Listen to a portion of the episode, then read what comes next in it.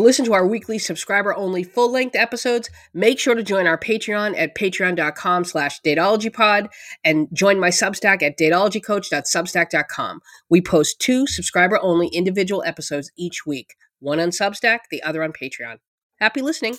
I'm actually writing this ch- this section uh, of the fuck that guy, and I know I keep bringing it up, but obviously having my sister pass away threw a little bit of a kink into Of finishing it on the time frame that I wanted to. Yeah. But um, I'm, I've been working on this uh, this part about men having female friends, and I know we've talked about this ad nauseum, but what really uh, as I'm writing it, when I'm coming to realize what what stands out to me is, especially when they stay very, very, very close friends with an ex, like it always makes me wonder why do men have like why are men so why are men being this close with women and it makes me fear that there's some sort of dependency I was gonna say, I mean, I I'd be willing to bet nine times out of ten the women are providing the men free therapy.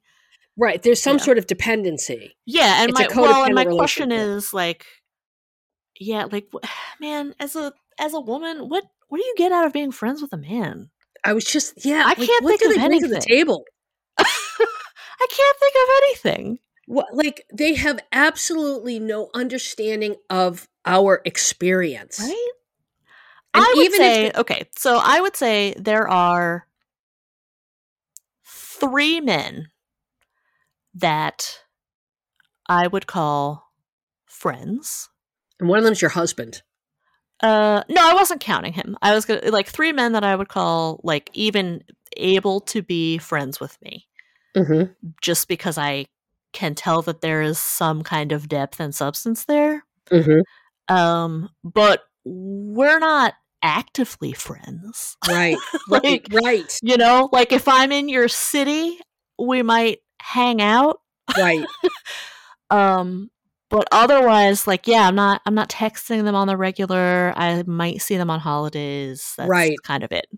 Th- see th- and that's it and i and i Yeah. preface that chapter with let me be really clear about w- what this is about this is not about a man who has women as friends that's a green flag you want a man who can and who can res- and, um who can appreciate a relationship with a woman that doesn't uh, you know that doesn't Yeah. involve sex Right. you want that you also right, want but you man- want it to, I think, look a certain way, which is not codependent.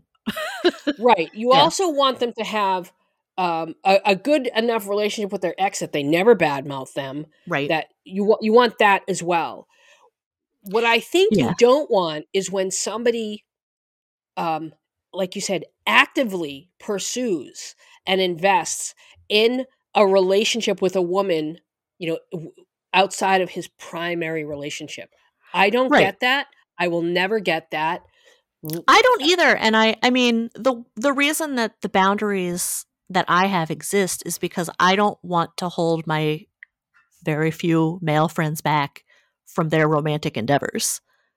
I don't want to even appear in the way. right I don't right, want to and that- appear interested. Right. And Yeah. that that was what I was saying about the guy who moved in with the with the woman roommate. Right.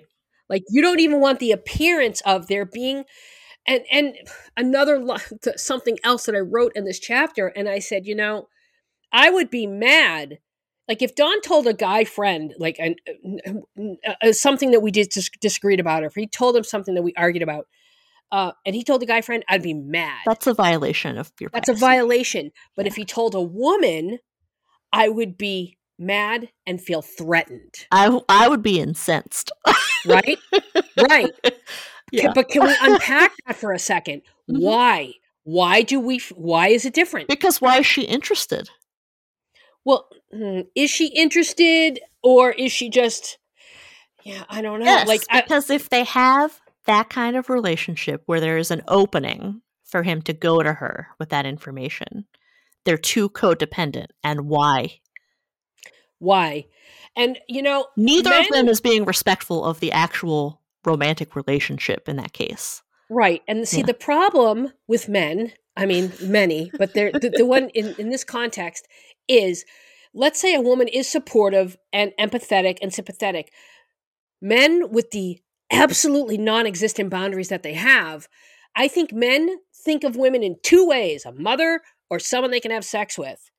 And Mhm. so they can't have sex with their mother. So anyone who's affectionate and supportive, they're either gonna they're gonna think mother or girlfriend. And since they can't have sex with the mother, they're gonna think of her as like a quote unquote girlfriend. And that's where that's what opens the door. Yeah, I I was gonna say like my again very few male friendships feel more to me like meeting up with a former colleague. Yeah. Yeah. yeah. There's nothing platon like there's nothing platonic about a male uh, a friendship between a man and a woman. I'm sorry. You know what? I'm not sorry. There's nothing platonic about it unless it's a situation like what you just described where it's more of a colleague. That's Yeah. more well. I mean, and. I'm not saying they were former. Like, actually, none of them were former coworkers. Like, Mhm. in one case, like, uh, I just have known him forever. Like, went to middle and Mhm. high school with him. So if we Mhm. were gonna date, we would have. Mhm. You know. Yeah. Um. And then yeah, and the the other ha- two cases, like one is married. Obviously, I don't. Right. I don't even want to be involved with that. Right. Right. I don't, want to even hear wanna about be- their marriage from either of them. I, I want to be friendly but distant with both of them. I don't want to give the impression Yeah. that there's anything untoward happening. Right. And then the third one is more my husband's friend than mine. So I just Mhm. I know like if it came down to it, he would he would pick him. Right.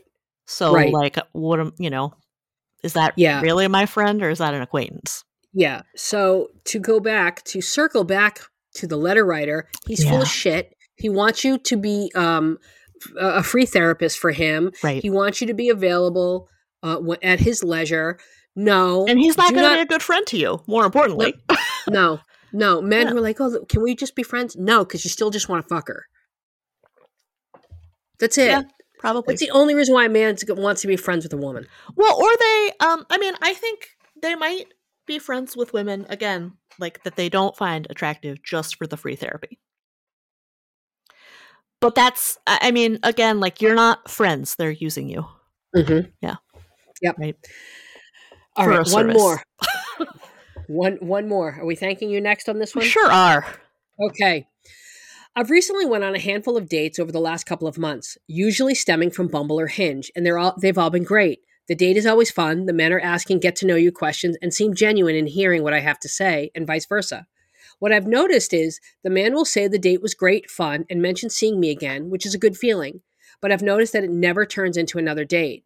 The most recent date I went on, the guy planned everything. It was really fun and the most engaging date I've been on.